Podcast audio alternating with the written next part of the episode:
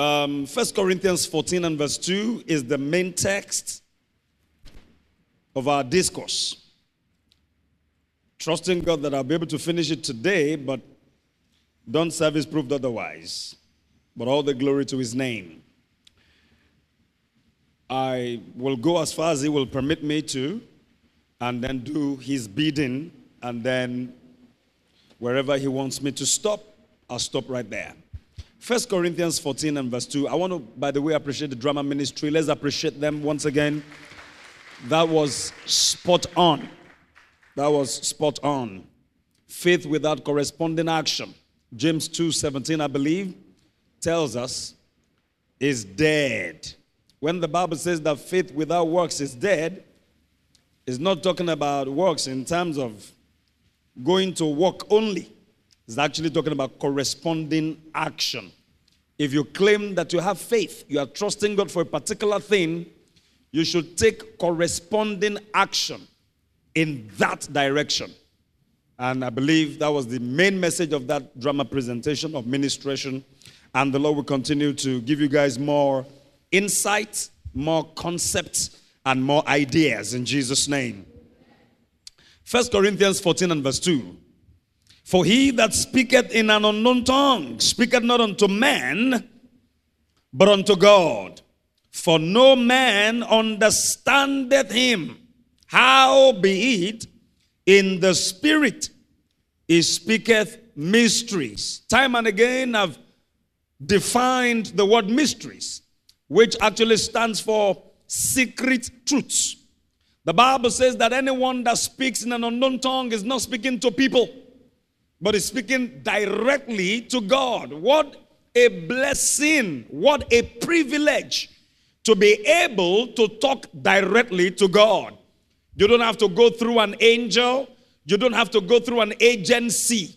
You don't have to go through any other person, through the pastor, through the prophet. You have direct access to God. Every time that you pray in the spirit, speaking in an unknown tongue, there are times you pray in the spirit also in the understanding. Paul the apostle said, what will I do? He said, I will pray with my spirit. I will pray also with my understanding. First Corinthians fourteen and verse fifteen. So what is it then? I will pray with the spirit. I will pray with the understanding also. I will sing with the spirit. I will sing with the understanding also. I told us step one when you want to engage God in prayer is to do what the psalmist said.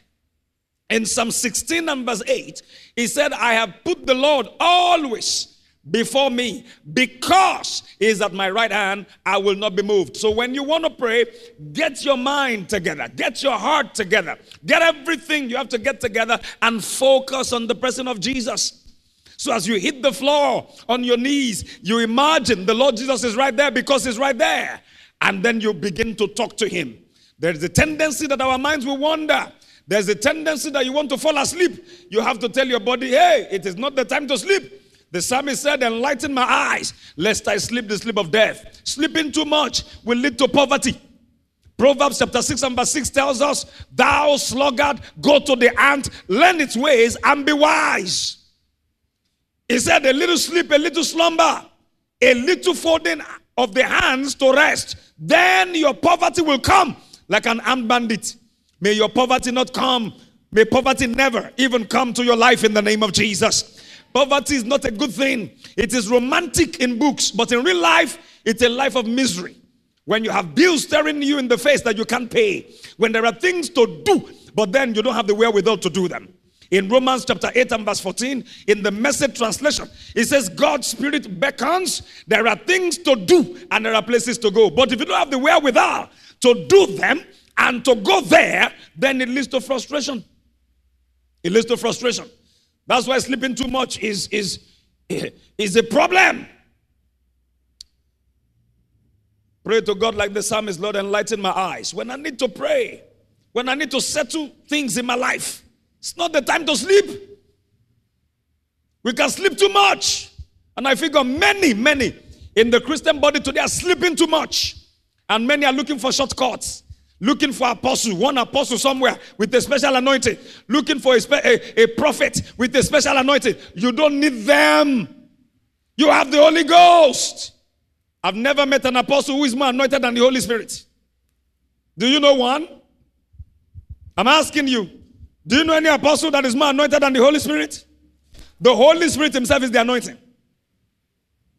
Acts ten thirty-eight, how God anointed Jesus of Nazareth with the Holy Ghost and with power, who went about doing good and healing all that were oppressed of the devil. For God was with him. The, the, the presence of the Holy Spirit in your life is an indication that you are anointed. And what does the anointing do? Isaiah ten twenty-seven. The Bible says, in that day his burden shall be lifted off your shoulder and his yoke from off your neck, and the yoke shall be destroyed because of the anointing. The anointing of the Holy Spirit is the burden removing, yoke destroying power of God. Say that with me. Say the burden removing, yoke destroying power of God. That's the meaning of the anointing. That's what it means. So anything that represents a yoke in your life, when the anointing comes, it does not break the yoke. Stop singing. By the anointing, Jesus breaks the yoke. He didn't break the yoke, he destroyed the yoke. There's a difference between breaking and destroying. Unless that breaking means destroying, there's a difference. There are things you can break and put back together. If anybody breaks the chain, the necklace around your neck, if they break it by mistake or intentionally, but they're not able to run away with it, you can go back and fix it. Give it to the goldsmith. They will fix it. The yoke is metallic in nature. If you break it, the enemy can come back and put it together. What the anointing of the Holy Spirit does is to destroy the yoke. How do you destroy something metallic? Expose it to the elements. When you expose metal to water, to rain, to sunlight, over time, over time, corrosion will set in. Once it begins to corrode, it's on its way out. Nobody is able to fix a corroded or, or, or uh, destroyed metal. You can't put it back together. It goes back to the powdery form. That is what the power of the Holy Spirit does in our lives. It doesn't give us palliative measures. It doesn't give us palliative care. It takes care of the situation from the root. If there's anything that I want, oh God, it is your anointing. If there's anything that we should yearn for, is to know him, know his presence, and then stay in his presence until we get a fresh anointing. Church is no church where there is no anointing of the Holy Spirit. They may have a gathering, have equipment, have an ambience, have English. That doesn't help anybody. As I speak with you this morning, people are hurting. People are in the hospital. I know someone whose lungs collapsed because of leukemia. Got to the point where the lungs have collapsed. Had to do emergency surgery. Now between life and death. What can bring such a person back to life? The doctors have technically given up. They've technically given up on that case. Someone I know. And sometimes I cry and say, Lord, can we do something? I've read, I have heard about many, many generals of God, children of God that God used, how that in their meetings, the crippled would walk. People would be brought in on a stretcher. Some are in an ambul- they call it ambulatory room. Like an ambulance. They can't come to where people are. They bring them with their oxygen in America. And they go back from that place, walking back by the power of God, completely set free. Can we have that? My cry this morning is that of Habakkuk, in Habakkuk chapter three and verse two. O Lord, N I V, we have heard of your wonders. O Lord, I have heard of your fame. I stand in awe of your deeds. When you look at the deeds of God, you stand in awe. He said, I stand in awe of your deeds. He said, Lord, repeat them in our day. Repeat them in this day of social media. Repeat them in this day that our Christianity has gone comatose. Repeat them in the day where materialism has been lifted above spirituality. Repeat them in the day where carnality is the order of the day. Lord, revive us. Revival is when God comes down, when God comes to town. Because when he comes to town, things are done differently. That's why I'm teaching what I'm teaching. Praying in the Spirit. The power of praying in the Spirit. Listen, church.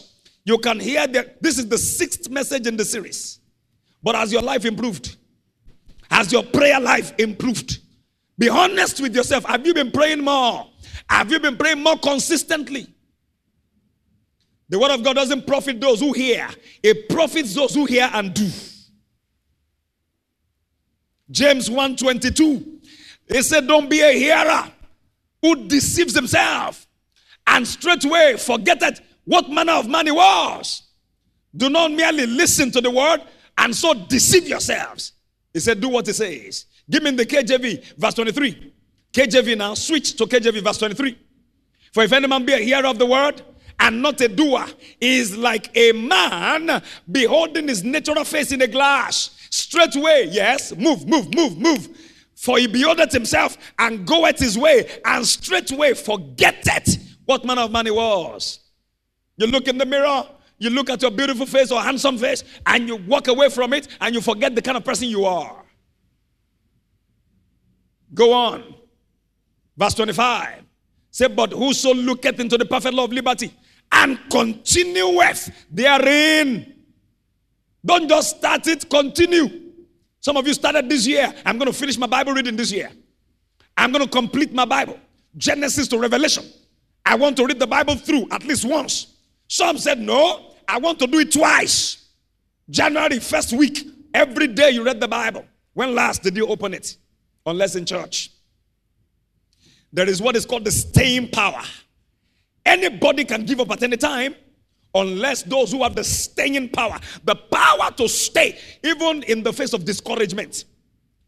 The power, it is called grit in English. G R I T, grit.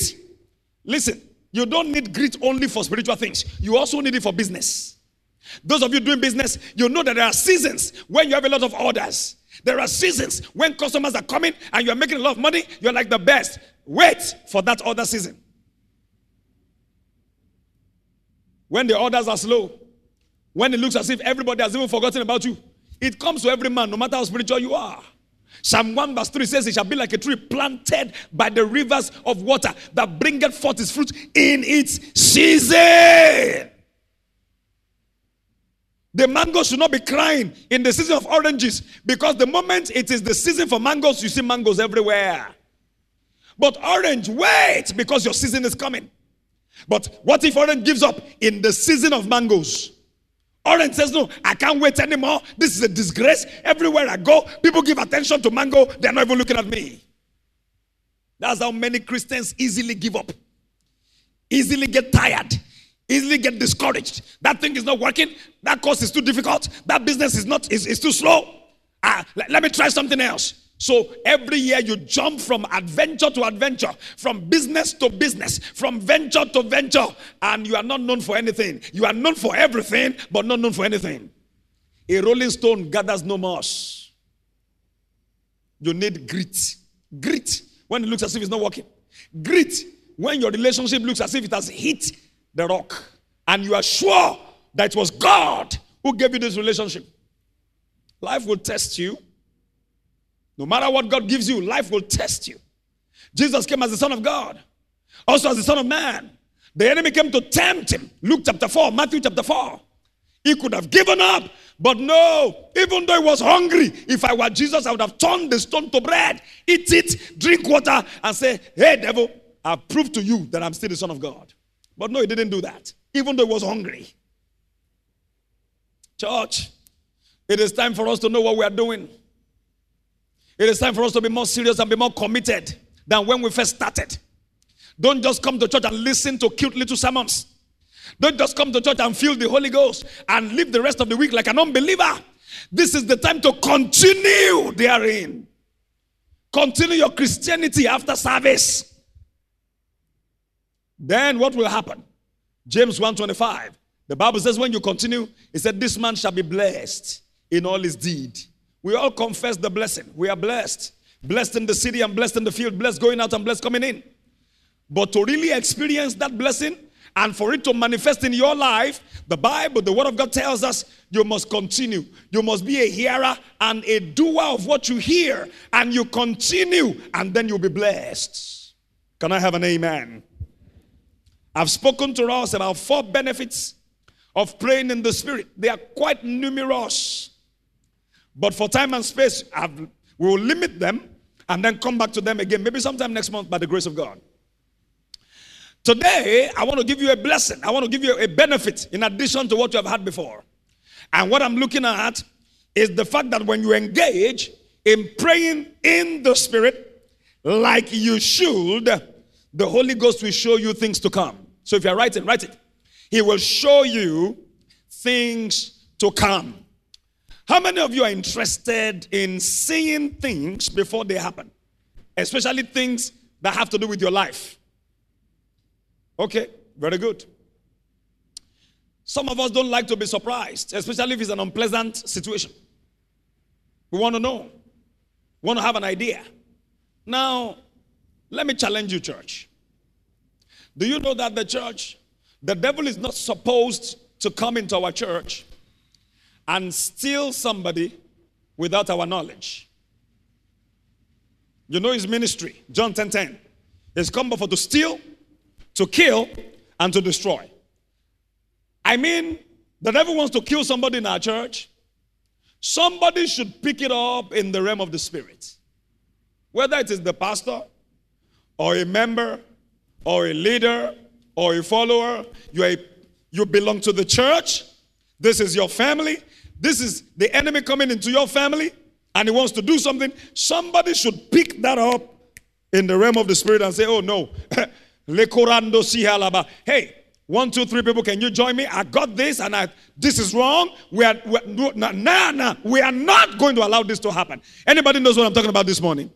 The same thing in our families, in our biological families. I mean, it's either Jesus told us the truth or he lied in John sixteen thirteen. Go to John sixteen thirteen, quick, real quick. thirteen. And we're going to read it up to fifteen.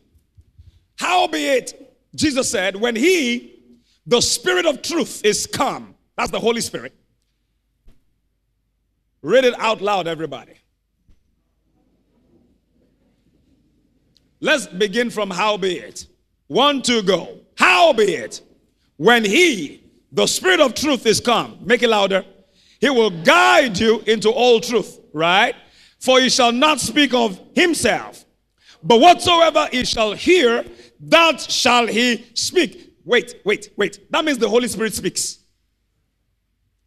I didn't get a good response. Has he ever spoken to you?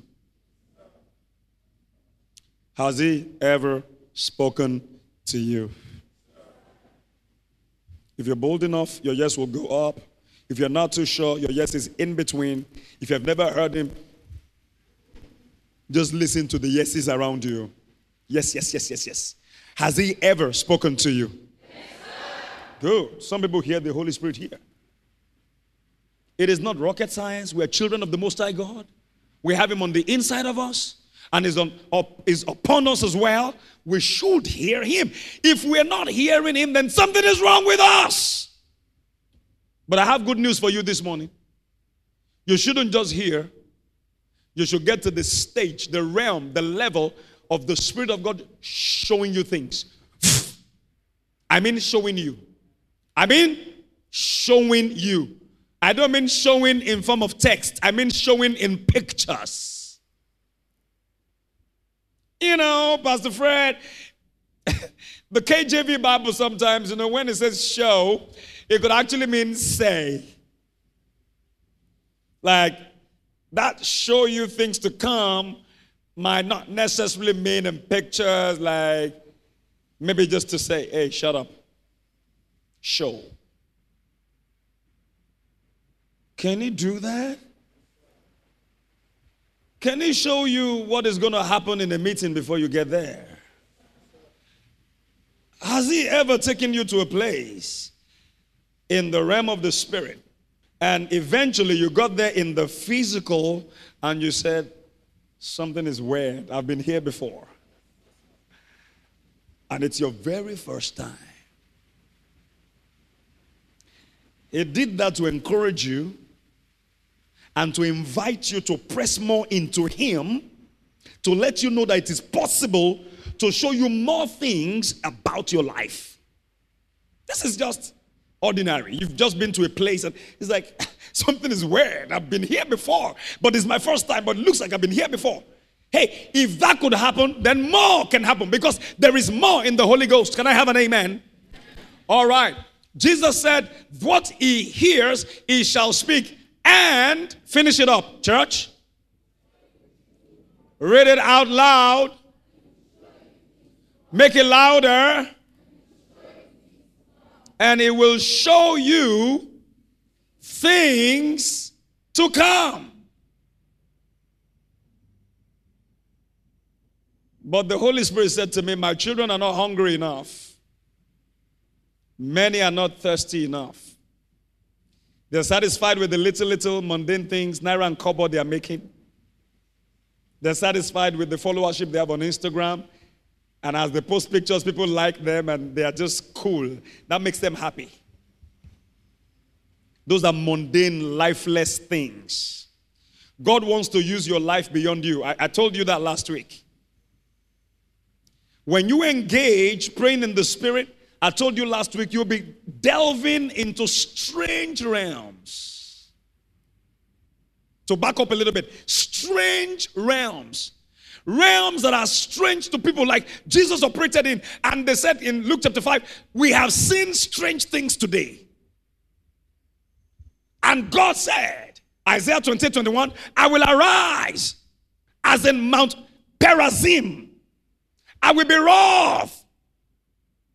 And I'm going to do my work, my strange work, and I will perform my act, my strange act. God still wants to do strange things through our lives. But we have a role to play. Part of our roles to play is engaging in the Spirit every day. Pray in the Spirit. And when it gives you words in the understanding, when it gives you an interpretation of your tongue, say it out. Pray it out, confess it out, go back to praying in the Spirit, engage the Lord. Certain portals will be opening in the realm of the Spirit and you're not there, but it will be opening and all you will be seeing will be results in the physical. Paul was a strange guy. No wonder he said in First Corinthians fourteen, eighteen, I thank my God, I speak with tongues more than you all. He said, all of you being put together, I speak in tongues more than you all. Wow!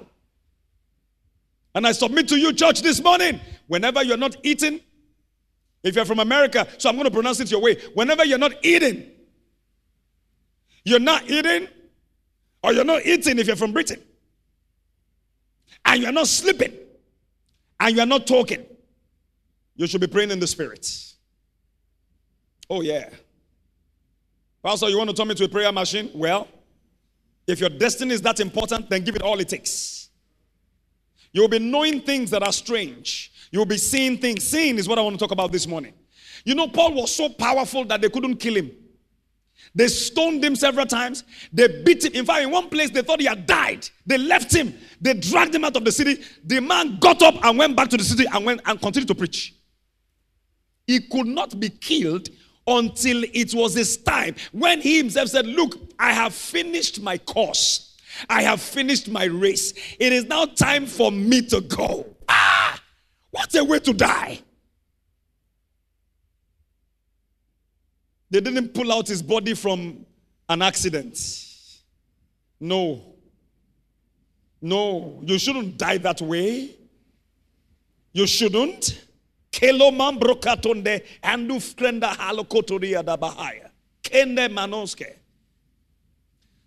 six three is still in force. He didn't take a flight alive, but then reached his destination dead. Even when he suffered a shipwreck in Acts twenty-seven, they were in the deep for fourteen days and fourteen nights. Nobody survives that. That's like a plane crash, and then you are on an island for fourteen days and fourteen nights, no food. It was one that encouraged the, the officers, the soldiers to eat. He said, the Lord whom I serve, his angel stood with me this night and told me there will be no loss of any life. Brethren, cheer up. eat and drink. We'll get to our destination safely. A prisoner. He couldn't just be. The devil tried to kill him several times. On that island, a viper came as he was gathering sticks. Those people started fire for him, for them, and he was gathering sticks. A viper came out of the sticks and bit Paul. Normally, normally, when a viper beats you like that, such a person will swell up and burst and just die. All the people of that island called Melita, which is now Malta in current dispensation, backed off. They backed off. A viper beat him. This man must be a murderer. Come on. He must be a killer. He must be an assassin. The God of justice that we serve on this island has caught up with him. Even though he didn't die in the shipwreck, then justice has caught up with him. Now he's going to die. So they left him. They were looking at him. But after they looked for a long time, Acts twenty-eight, they looked for a long time, expecting him to blow up. The man refused to die. Then they came back and said, this guy is not ordinary. He must be a god. The viper bit him. He shook off the beast into the fire. Not a little tiny snake. It was a huge viper. He shook it off. The Bible describes it as a beast. He shook it off into the fire. They said, this guy must be a god. It was strange. I can imagine all of the fourteen days on that island, stuck in their journey. Paul the apostle was member. No wonder by the time the viper beat him, he was not a normal human being anymore. A normal human being will swell up and die. But the divinity had taken up his humanity. You are shortchanging yourself, church, and I'm preaching to you, and I'm telling you. Many of us are supposed to be bigger ten times than what we are right now, what we are doing, but we are too lazy to press into what God has for us. This is not, Christianity is not a game where you pay someone to fast and pray for you. You are doing that, you are wasting your resources. I tell you, somebody come and give money. Pastor, please come and fast. I will, first, I will throw your money in your face. But there are hungry pastors out there who will collect the money. And I tell you, they are not fasting. I can promise you, as you leave, they use your money to eat. Christianity is a D I Y. Do it yourself. How did I know? Jude and verse twenty. But you, beloved, building up your pastor. But you, pastor, building up your members, praying in the Holy Ghost. No, it's a do-it-yourself. Building up yourself. How did I know again? First Corinthians fourteen and verse three. For he that speaketh in an unknown tongue edifieth himself. He does not edify his dad.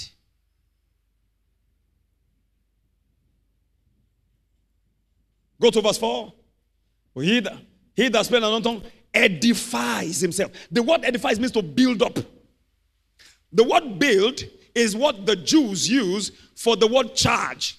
When you charge your phone, your battery, the battery of your phone is going down, what do you do? You charge it, right? You use a charger to charge your phone battery. The Jewish man will say, I want to build my battery. Like we say, I want to charge my battery. He will say, I want to build my battery. I want to build it. That's the same word used there. That when you are kando breket takalida do brahalekete garabasuke paya, you are edifying yourself. You are building yourself up. Life is not a playground. And I think I've drummed that enough into your ears. You play today, you pay tomorrow. So it's not a place where you come to play. When we pray, we are not playing. No wonder the psalmist said in Psalm seventy-four verse twenty. He said, have respect unto the covenant, for the dark places of this earth are full of the habitations of cruelty. There are dark places of this world. There are dark places of this world. We are not glorifying them, but you must know. Can I have an amen? Ignorance in law, in the practice of law, they say ignorance is no excuse. Oh, I didn't know I was supposed to drive on the right. This is Nigeria, I was driving on the left. All right, sorry, you'll be at the police station. I mistakenly killed a, a passenger that was going. I, I, I'm from London. We drive on the left. Oh, okay, you're from London. You go to a Nigerian prison. You just killed somebody. Oh, no, I, I didn't know. Nobody told me. Oh, you didn't know? Nobody told you. And you got into a car and started driving? Ignorance is no excuse. The same in the realm of the spirit. Some of us think our problem is one mama somewhere. Your problem is your ignorance and your laziness. Too lazy to pray. Can't pray one hour a day. Five minutes, you are sleeping off. People sleep. They sleep off on their knees when they are praying at home. They sleep when pastor is preaching in church. They sleep when they are traveling to Lagos, just less than two hour journey. They sleep everywhere. Put all the hours of sleep together in your life. The psalmist cried to God. He said, Lord, enlighten my eyes, lest I sleep the sleep of death. There are times to stay awake.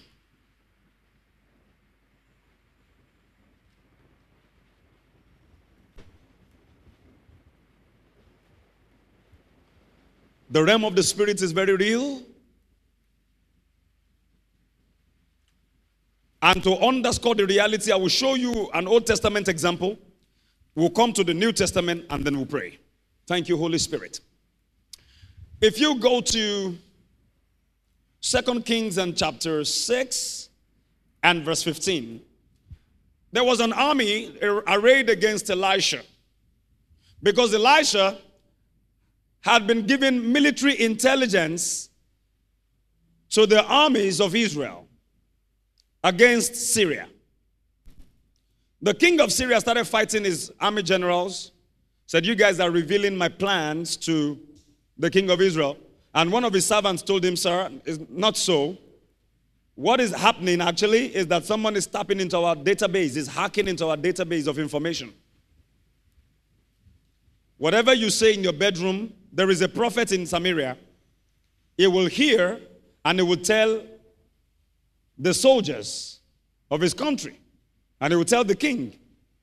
Now, that's not true, but that was the much reputation that Elisha had. So the king thought, okay, what are we going to do? Let's arrest him. Listen, church. They couldn't get the whole of Samaria because of one man, Elisha. Do we think in this generation? Because of one man, they couldn't get a whole city. Because whatever plan they had, it would destroy it. Ah! Can it happen that no evil will happen in your hostel because you live in that hostel? Can it happen that because you are a student, I'm a student in this school, therefore, so, so, so, and so, you stop forever. You stop because I'm, as long as I'm here. The power of one, one, one. As long as I work in this organization, madam, you set up this business to make profit. You've been recording losses, but you have employed me. As long as I'm here, I'm a covenant child of God. I'm covenant conscious. The Lord told me that I'm like a tree planted by the rivers of water. I bring forth my fruit in my season, and whatever I do prospers. Madam, as long as I'm your employee here, this business will turn around. And true to your words, true to the words of God through your mouth, business starts picking up. What do you think she will do? You get a pay raise. She was paying you fifteen K before. She'll say, come, Obiangeli. Where do you say you live, Seth? Ah, that money you have been paid is too small. Oh, she's the one paying you. I add ten K to your salary, making twenty-five. Ah, madam, you know why I did it? That your God, tell him to bless us more. In two months, business expands. If she's wise, she will raise your pay again. One day you will come and say, ah, madam, please, I want to now go back to school. I want to go and pursue a degree. Yeah. Ah, name, degree. You will be doing your degree while you are here. God has made a way now. You can go to U I. You don't need to go, and you will go. you, you know what I mean? How much are they paying? D L C? How much is school fees? He said, it's about one, one and ten thousand, one ten. Look, how many years? Five years. Well, from one hundred level to five hundred level, you are covered. And I'm not going to deduct it from your salary. Let that be my own blessing to you. But for leaving this job, forget it. You are here. We, we live here together. Amen? Amen? Not that we die here. We live here. People are careless. They talk death, death, death, and that's why they die. Die, die, die like chicken. Somebody, I think it was my wife that showed me the post that was going viral about the Idiakpe uh, armed robbery. A particular guy that they said uh, had exchanged messages with someone and was supposed to get paid or something, was supposed to pay the person. And he said, look, let's, let's finish the business today. He said, because I can die tomorrow. And I saw a lot of comments online. People that were saying, don't judge that guy. Anything can happen to anybody. I say, this is a...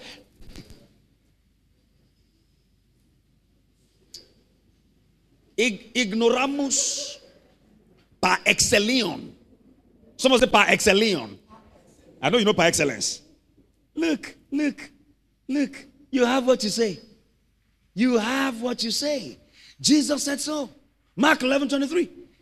Whosoever shall say to this mountain, be thou removed, be thou cast into the sea, and shall not doubt in his heart, but shall believe that those things which he saith shall come to pass, he shall have whatsoever he saith. I read the chart. The guy said, I can die tomorrow. He died tomorrow. Stray bullet killed him. He wasn't an armed robber. He wasn't a policeman. He was just somewhere. And the stray bullet, Ibadan. Was he supposed to die? He invited the thing in. And the bullet left the gun, passed through some people, dodged some people, located him, and that was it. Proverbs eighteen twenty-one. Death. Not the power of death. No, don't ever misquote it again one more day of your life. Death, death, death itself. Iku dedego. Death and life. Life, iye. Iye itself. Life. I don't care who is speaking over you. I don't care what negative stuff they are speaking about you. If you speak good over yourself, it stands. Death and life and the power of the tongue, and they that love it shall eat the fruit thereof. I will never be careless in my life to speak ill over my life, over my family, over my children. No, I tell my children, you are the best. You are blessed and highly favored of the Lord. You are trailblazers. You are barrier breakers. You are line crossers. You are pace setters. You are trendsetters. As trendsetters, you don't copy. Others copy you. Glory to God. I've taught them Psalm thirty-seven twenty-five. I was young, now I'm getting older. Yet have I never seen the righteous forsaken, nor his seed begging bread. I learned Luke two fifty-two from your dad. He's my favorite man of faith. I love him. The pastor of our satellite church. That's our dad. He taught me Luke two fifty-two. And so my children know it now by heart. Every day before they go to school, they say, I increase in wisdom and in stature and in favor with God and with all men. And men, I tell you, those guys are enjoying favor. I go abroad, people don't remember me, they remember my children. Pastor, how old is your son? You don't, you didn't ask how old, I, how, how old I am. They don't, they don't ask me, Pastor, what's your shoe size? They ask for my children's shoe size. And I'm loaded. Every time I travel, I'm coming back. You see load, and Pastor has only one nylon bag somewhere. They have all the stuff. Oh, yeah, the word of God works. Amen, praise God. Be careful, pay attention to your mouth. But more importantly, pay attention to your prayer life. It empowers your confession. Confession will be empty without a deep, deep prayer base. Every Christian needs a prayer base. That's your operational base. That's, that's your power room. That's your powerhouse. That's where you operate from. And you shall decree a thing, and it shall be established, and your ways will be full of light. Job twenty-two and verse twenty-eight, twenty-nine. But many of us are sleeping, and we're too sloppy, too lazy, and can't pray. We can't pray. How can he show you things to come? Jesus said the Holy Spirit will show you things to come. Things that have happened, we have we didn't see. Things happening right now, we are ignorant of it. Things to come. Q sera sera. I don't need to see. What will be, will be. All right? That's why many Christians have been limited in life. Because they are living a Q sera sera life. Whatever will be, will be. Can I tell you something? Nothing will improve by itself, by default. Everything in life, the moment it starts, begins to decline unless an external force acts on it. Newton stole his first law of motion from that. Leave this building as it were. Let nobody touch it. Don't come in and sweep it. Don't do anything. Come back in five years. You will never be able to sit on any of these chairs. Do you agree with me? Five years, too long. Three months. Come back in three months. Wear a white garment and come and sit on the chairs. Don't wipe anything. Nobody touches it. Nobody cleans. This building. You say, ah, but come on, what's wrong with the building? Oh, yeah, because naturally things just decay. If you leave things to chances, they will just decay. If you leave your spiritual life to chances, you will decay. People don't pray until there's a problem. God is not looking for people that will be praying like that. He's looking for people that will communicate with him. Children that would love him and that he would show love to. Jesus operated in an unlimited anointing, yet he was a man given to prayer. Luke eighteen one, he spoke a parable to this end, that men ought always to pray and not faint. Mark one thirty-five, he got up early in the morning, before day, departed to a solitary place, and there prayed. What kind of prayer was he praying? Was he engaging in, Lord, give me bread and butter, I don't know what I'm going to eat today? No! I believe pretty much he was engaged in intercessory prayer. Lord, open the hearts of these people. As I speak your word, I want you to move. Let the word be planted, deeply rooted in their heart. Intercessory prayer. We do intercessory prayer online in this church every Tuesday morning and every Thursday morning, six to seven a m on Mixlr. Some of you have never mistakenly joined. You are praying for your own personal needs.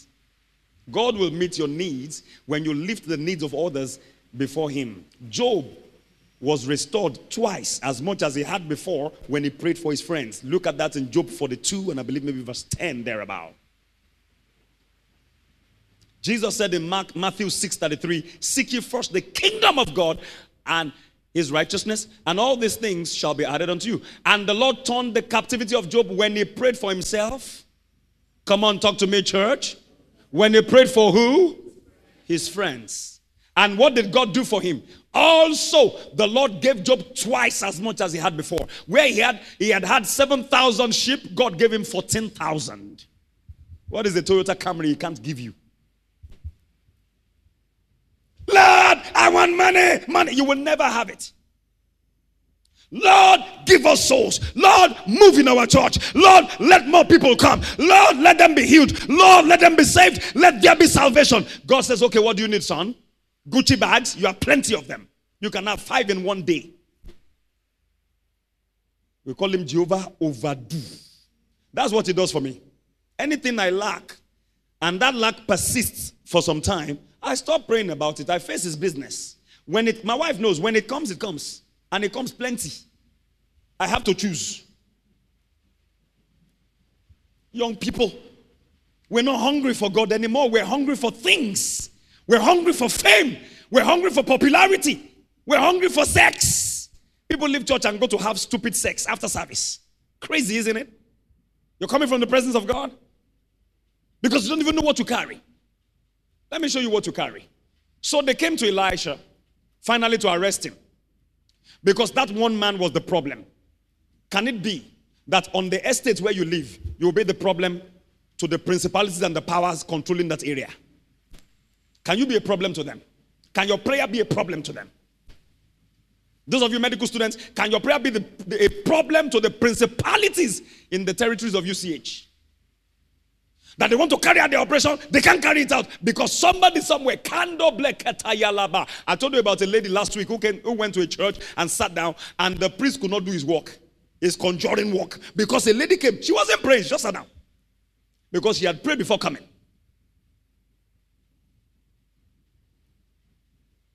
Elisha was the threat. So they planned, let's go and assassinate him. Catch him, assassinate him, then catch the country, catch the city. Shage, Moreda Goliahaya. A servant woke up early in the morning, Second Kings chapter six and verse fifteen. I believe Gehazi, his name wasn't mentioned, but I believe. He went to fetch water, or wanted to go and fetch water.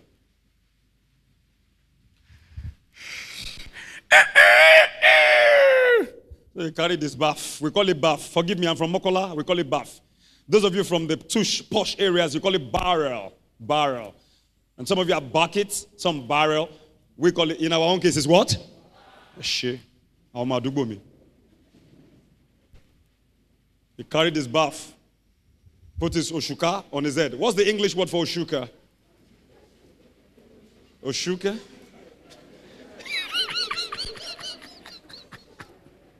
Do you know what an oshuka is? Oh, no, baby, you don't. You know what an oshuka is? No, come on. Tell us we don't know oshuka. Oh, Yeshua, do you know oshuka? No. What does it look like? Like it's available, you can buy it at ShopRite or something like that. All right, so when he got there, see what he saw. The servant of the man of God was risen early and gone forth. Behold, an host compassed, behold, compassed the city, both with horses and chariots. And his servant said unto him, when he saw Boko Haram plus ISWAP plus Fulani headsmen plus bandits and terrorists, he shouted, "Alas, my master! Ejiloju alao." That's me of alas. How shall we do? Meaning we are dead. He didn't say, "Master, what shall we do?" Because that would mean they had options. So what option are we picking? But this one is no option. Ah. Ah. Am I saying correctly? Ah. Ah. Some on the roof again. Ah. Ah. Ah. Alas, my master, alas, alas. The man said, "Why are you waking me up from my sleep now?" He said, "How shall we do? How?" Elisha said, "Go and make me a cup of coffee, decaffeinated coffee. I like decaf, decaf coffee. Um, the donut you fried last night, put it in the microwave, warm it, add jam to it. Let me have my breakfast. Can you make me some hash browns and uh, put some canned beans? Yeah, baked beans." He said, "Sir, are you tripping? Do you know what you're saying, sir? Plane is about to crash. You are asking for a cup of juice." Elisha said, "Relax, this guy. Relax. Those who are with us are more than those who are with them." He said, "Oga, come and see outside. How many are with us? I'm the only one with you, Oga. All the sons of the prophet, they have gone to Famo to look for cassava that we used to make gari this morning. And Akbu, Oga, uh, nobody at home. You know the people in the village, how they greet? Then the one from us, ah, hello, uh, uh, uh. Like my hometown in Ondo State, the way they greet, eh, they can greet you. They will greet you till you are greeted.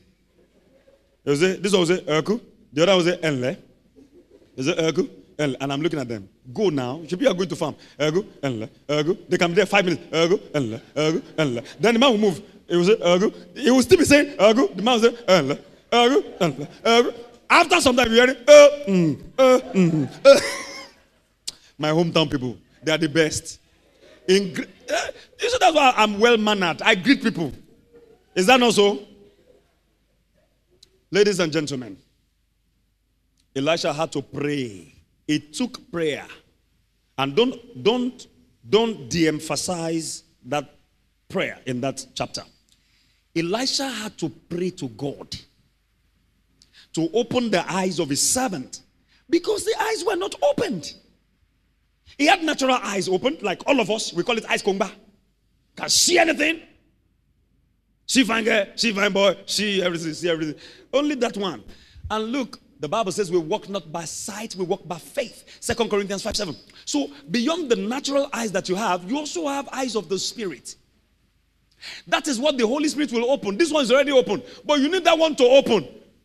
You are about to enter into a relationship. You need that one to open because he looks good. He's well built. He has money, speaks English, speaks in tongues. How many languages does he speak? Three. Namely, English, Yoruba, and tongues. Don't get into error. Let that eyes open and let the Holy Spirit show you things to come. You might see, if you pray, if you pray well, he would show you a scenario, and you see him punching you. Ku, ka, kuke. He said, ah, honey, ah, honey, kini, abai, abai. You don't speak like this now. Ah, I will call you today. Call you. You know, I didn't get that thing right before. I used to call it hangulu, so our father is call you. Anyways, it can open your eyes to see. When Elisha prayed, God now, look at the prayer. Elisha prayed and said, Lord, I pray thee. It's like, I beg you. Open his eyes. Was he blind? Spiritually, yes, he was. Physically, no. Open his eyes that he may see. And the Lord opened the eyes of the young man and he saw. What did he see? And behold, the mountain was full of horses and chariots of fire round about Elisha. What he saw in the natural were horses and chariots. Normal, regular. But what he saw in the realm of the spirit were horses and chariots of fire. The ones engulfed in fire. Which one will finish which one? The one that is pepperless or the one that carries fire? When fire and paper get in, into a battle, who is the winner? Paper that goes into fire will not come out as paper. That's the last day its shelf life is going to expire. Nothing goes through fire and remains the same. When raw meat goes through fire, what you receive on the other end is barbecue. Nobody passes through fire and people are asking, ah, did fire burn you? No. They don't need to ask, they will see. are, are you getting what I'm saying? Anybody getting what I'm saying? The Yorubas will say,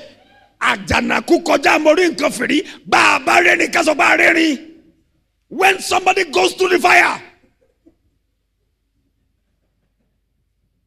it's not a funny something. You see hand, hand will do like this. Oh God, I have a lot of gist for you, but not today. Guys, do you know they're all around us right now?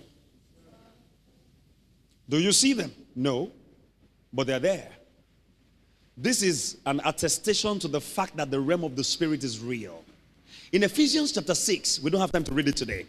I read it earlier. From verse ten, Paul said, finally, my brethren, be strong in the Lord and in the power of his might. Then he went on to say, we wrestle not against flesh and blood. Those are normal carnal people. You are fighting your cosmates. You are fighting your husband. You are fighting your wife. You are fighting your daddy. Fighting your mommy. Fighting grandpa. Fighting your lecturers. Fighting everybody. Hey, you are wasting your energy. We wrestle not against flesh and blood, but you wrestle against the spirit that has the ability to rent people when they make themselves available. Paul put them in categories by the help of the Holy Spirit. In the realm of the spirit, they, they are categorized. There's an hierarchy in Satan's kingdom. There's an hierarchy. That's why there's no chaos in that kingdom, because there's an hierarchy. That's why Jesus said when a house stands against, when a kingdom is divided against itself, it cannot stand. So even in Satan's kingdom, there is hierarchy. They have foot soldiers. Those ones are called principalities. Some of you, if we give you one small principality now, you can't deal with it. Just one small Canaanite or Perizzite or Jebusite. Paul said we fight against, look at what we fight against. Principalities, against powers. Powers are higher. And then the next one, against the rulers of the darkness of this world. Those are like H O Ms. They are rulers. In the kingdom of darkness. No, not my H O Ms though. Come off it.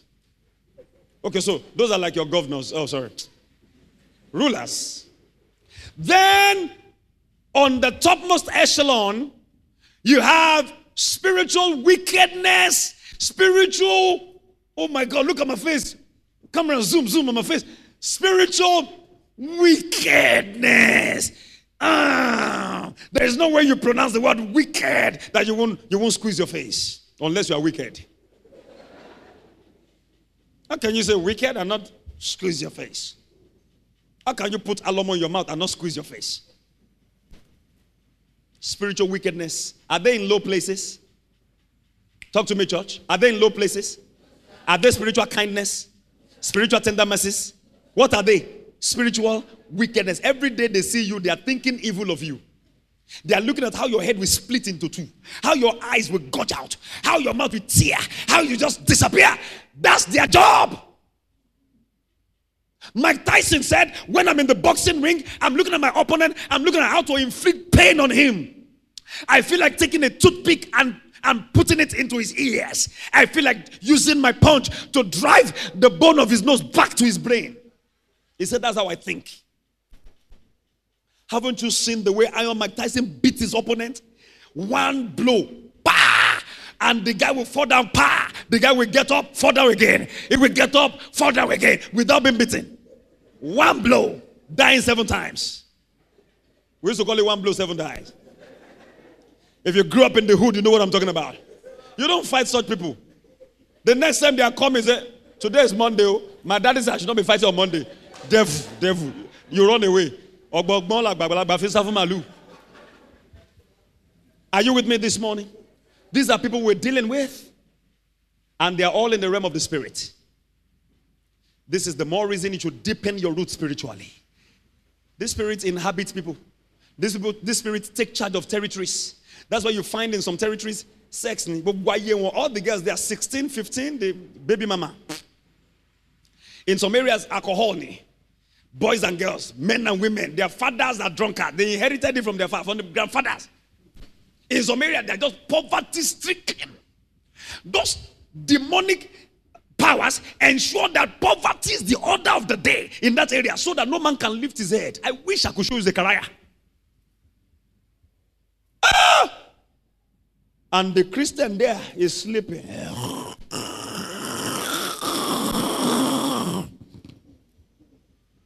Out of physique gear.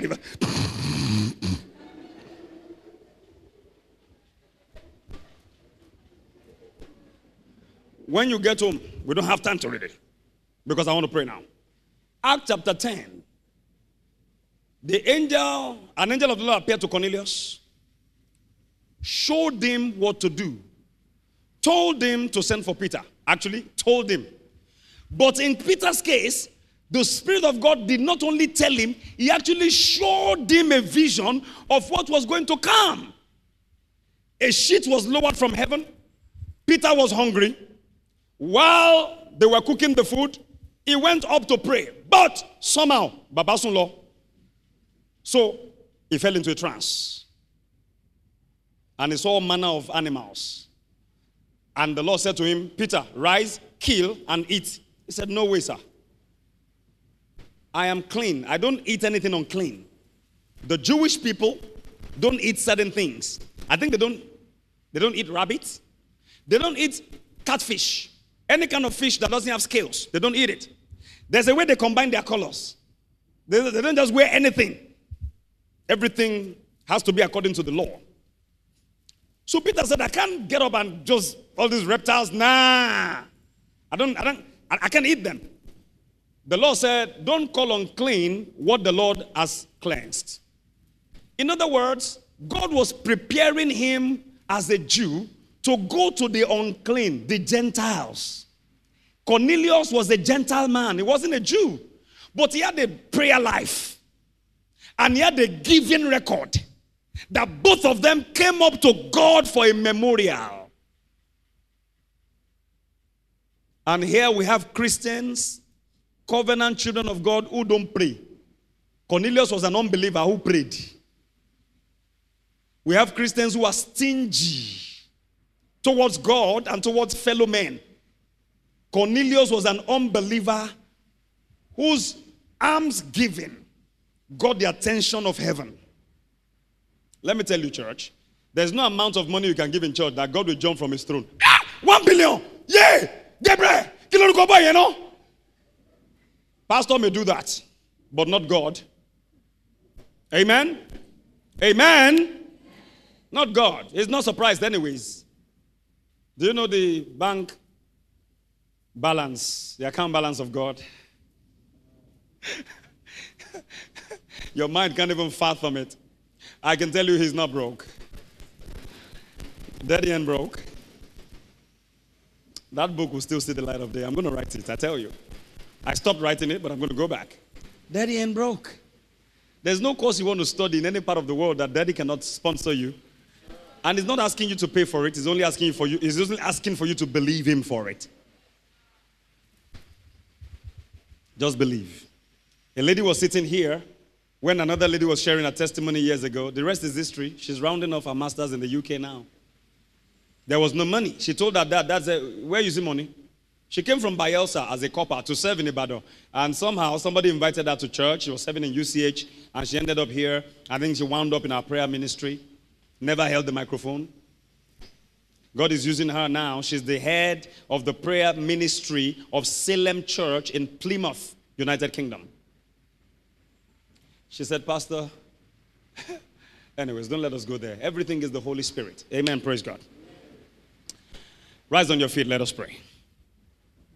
Have you been blessed?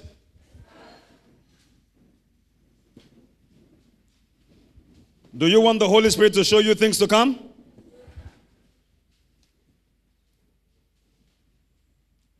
I shared the testimony of Brother A A. Allen as shared by Brother R W. Schambach. All right, so keep standing as I shared with you also. But I want you to actually go home and do your search on this. All of you use YouTube, but I don't know what you use your YouTube for, but at least use it for something good today. Go and search on YouTube, R W. Schambach. Schambach is S H A M B A C H on twenty-six miracles, or R W. Schambach and twenty-six miracles. Let me tell you what happened there, but you can find the rest when you get home. Brother R W. Schambach himself was a man of faith, a great preacher, an evangelist. But there was Brother A A. Allen that God was using in the dimensions of the Spirit that I've been talking about.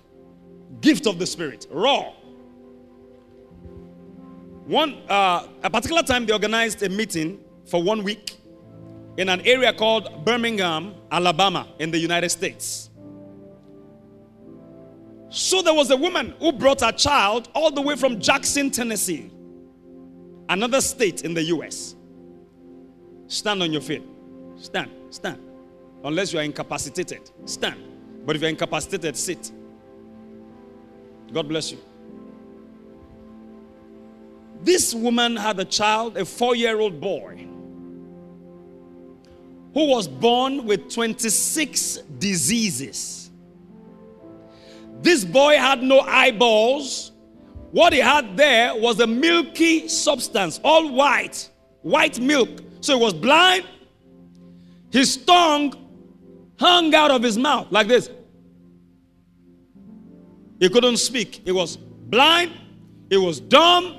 He was deaf. He was mute. He had club foot. When somebody has club foot, Google that. Look at what it looks like.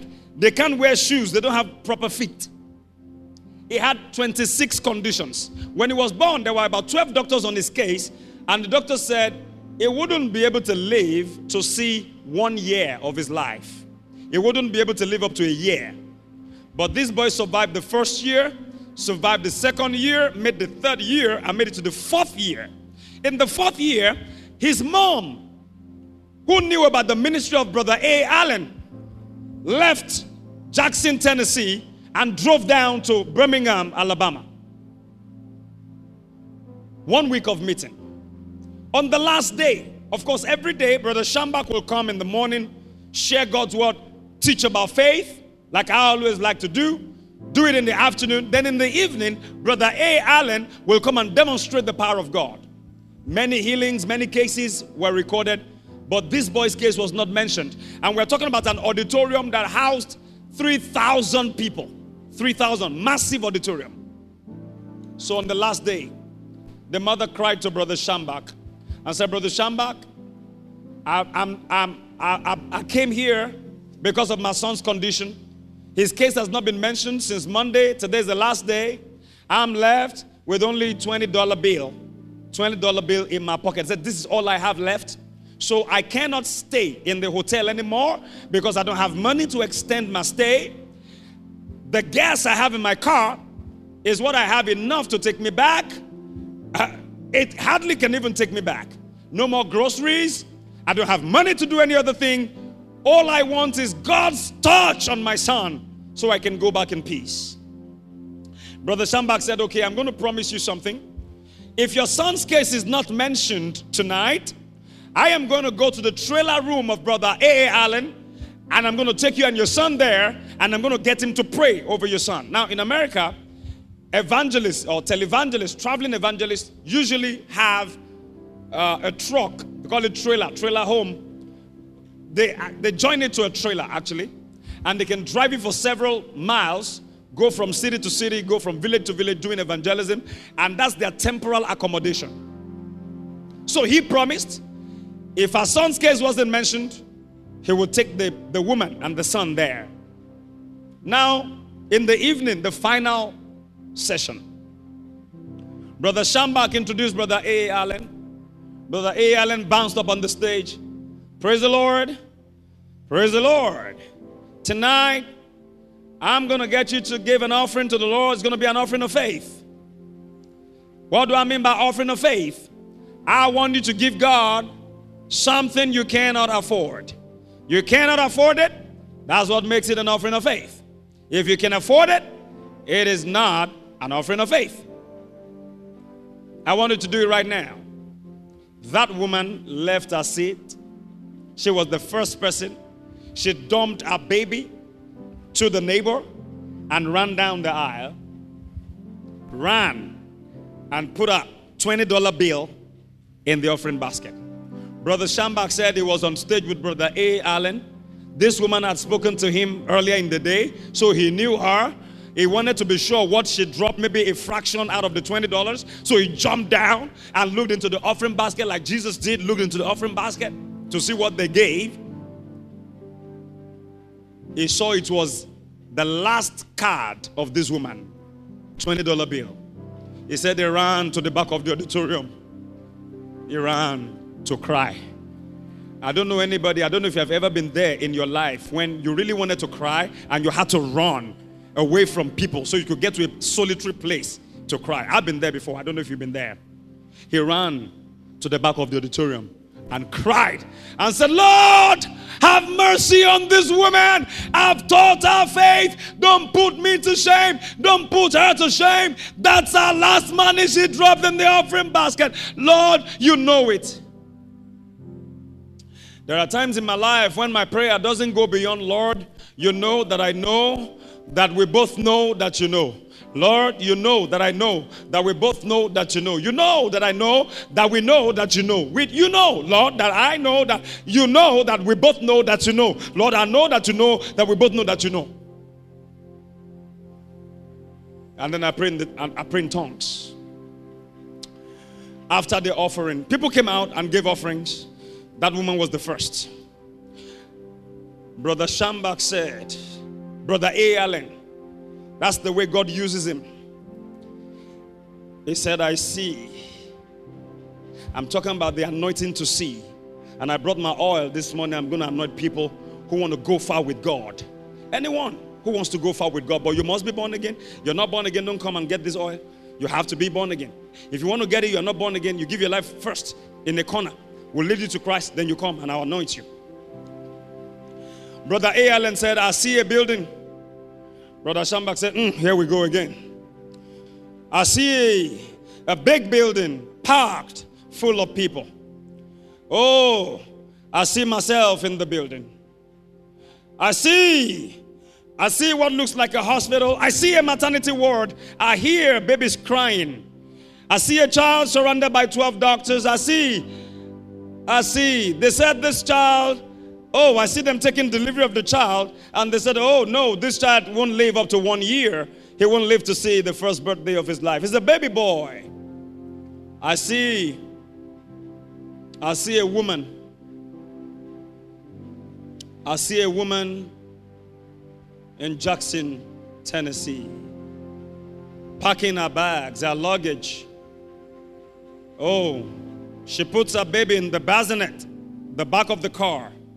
She's driving down to Birmingham, Alabama. I see the I see the border, the border between Jackson, Tennessee, and Birmingham, Alabama. I see the woman driving up to the parking lot. I see the woman in the parking lot. I see this child has fourteen, sixteen, eighteen, twenty-one, twenty-four, twenty-six diseases. Woman, if you're here tonight, bring your child. Nobody informed him. The Holy Ghost showed him. I like that kind of anointing. How many of you like it? How many of you would desire that God would use you that way? Let me see your hand up. Good. I'm going to pray with you and for you, and we close the service. Woman, if you are here, bring your child. She ran down with tears in her eyes. Finally, God had located her without the influence of Brother Schambach. Pure Holy Spirit. She brought the child. He took the child from her. She stood one end of the stage. He stood on the other end and asked for prayers. Everybody, can you pray in the spirit with me? They started praying. Brother Schambach said, I'm not going to pray. Jesus said, watch and pray. I'm going to watch. I have seen God up until this point. I want to see God finish this. The first miracle that happened. The tongue of that boy hanging loose snapped back like rubber band. Bah! Inside. The tongue went inside. Next miracle. Milky eyes. Solid eyeballs formed. And the boy had blue eyes. Caucasian. Regular Caucasian eyes. Ears popped. Mouth set. Nose clean. The next thing, the power of God went into his four limbs and his hind limbs. The power of God traveled down this boy's body. Feet came out. Proper feet, from club feet to proper feet. The boy ran. He had never seen his mother before. He had never heard a word. He was wee-weeing on himself. They had to put him, put diapers around him. This boy ran towards his mother and shouted, Mama, Mama, Mama. Who taught him to say Mama? The mother carried him, burst into tears. Raw, raw, raw demonstration of the gift of the Spirit. The gift of healing, the gift of prophecy, to be able to see. Word of knowledge, word of wisdom, the working of miracles, the gift of special faith. All of them together in one service. In one service. twenty-six miracles. That wasn't the end of the story. The woman had given her last twenty dollars. I didn't tell them this in the first service. She shared her testimony right there. Guess what began to happen? People began, three thousand people in the auditorium began to leave their seats to come forward crying and dropping money in her laps. Dropping one hundred dollar bills, two hundred dollar bills, five, no, one hundred is the highest. I mean, two hundred. Some five hundred, some twenty, some ten. They loaded her with money. God gave her the miracle of a child. God gave her a financial miracle. He is the one who is able to do exceeding abundantly above all you could ever ask or think. That woman could not think that God would give her money. She thought God would just heal her child, but God didn't just heal the child, God gave her extra. Can I have an amen? Amen. What has happened to our generation? We are so self-centered. We are so self-conscious. We don't want God to use us, not even for ourselves. We are having sex and we call it enjoyment. I will enjoy the life of my head. No, you are destroying the temple of the Holy Spirit. You are engaged in premarital sex or extramarital sex. You are destroying the temple that the Holy Spirit wants to use. We're engaged in strife in the church. I don't like him. I hate her. I don't hate her, but I dislike her. Who does she think she is? If not for the Expression House, will I ever meet such a scoundrel in my life? We don't belong to the same level. That's why God can't use you. That's why he's not using us. But today, if there is a generation of people who would say, Lord, empty me of me, empty me of pride, Lord, let it be all about you, none of me. John said, it must increase, but I must decrease. The heart cry of my heart this morning is like that of Habakkuk. In Habakkuk chapter three and verse two, N I V, he said, Lord, I've heard of your fame. Oh Lord, I stand in awe of what you do. I stand in awe of your deeds. Come and do what you do. He said, Lord, repeat them in our day. How would it be that somebody will bring somebody into this church, and in the course of the service, the power of God will meet that condition, and the condition is lifted? How many of us desire it? The devil has deceived us into hating one another subtly, subtly. We say we don't hate, but we do. I can't stand that guy. I can't stand that lady. No, she's not my sister. Technically she is, but really she's not. No, no. My pride is important to me. My name is important to me. I know the name. I know how many years I built this name. What name? What name that demons hear, they can't tremble? What nonsensical name have you built? What name? What reputation? What money? We are sold out to chasing money. Those who chase money never meet it. Surely goodness and mercy shall follow you, the Bible says, all the days of your life. I'm not saying don't work, but I'm saying chase God. Jesus said in Matthew six thirty-three, seek ye first, not second, first, the kingdom of God and his righteousness. All the things that the Gentiles seek will chase you down. I want a people who will say, Lord, empty me of pride. Increase, let me decrease. Such people, get ready. I'm going to anoint you with oil. But there is a group of people who are singing. Yeah, you can start praying underneath your breath now. A group of people who are saying, Lord, I want you to use me, but you know who I am. I'm not perfect. As a matter of fact, I think I need Jesus. I think I need to reconnect with Jesus. Leave your seat and come. I want to pray for you first. The first set. Those who would say, Lord Jesus, I want to surrender to you. Come and be the Lord of my life, so then you can use me. Quick, leave your seat and come. Don't wait for the next person. You come first. You'll be the first to get here. Be the first to get here. Just come. Don't care what anybody's going to say. All eyes are closed. Get here first. Get here first. God bless you. Don't, don't care what your friends are going to say. Come here. Get here first. Get here first. That's the most important step for you to come. God bless you, my sister. God bless you, my sister. God bless you. Where are the brothers? The sisters are coming. Come. If you're coming, come quickly. I want to pray. I want to pray. I want to pray. I want to pray. Don't let us waste time. God bless you, brother. God bless you, brother. God bless you, sister. Join them. God bless you. God bless you. These are people that want to sign up and say, Jesus, I surrender. Jesus, I surrender. Jesus, I surrender. God bless you, sister. God bless you. God bless you. God bless you, sister. God bless you. God bless you. Come, come, come. God bless you, brother. God bless you. Come, my brother. Step forward a bit. God bless you. It's your father's house. You're free. You're free. God bless you. God bless you. God bless you. Let the backslider come. Maybe you've given your heart to Jesus before you took it back. Come. Step forward. God bless you. God bless you, my sister. God bless you. Maybe this is the first time you're giving your heart to Jesus, or you've given your heart to Jesus before, but you know you need to give it again. Come. Nobody's judging you. Come. Come. God bless you. If anybody judges you, it's their cup of coffee. You come. You come and settle scores with your maker. Halandere Bahaya. Hangakaya Labasakataya. I want to pray for you very quickly. Then I'm going to minister.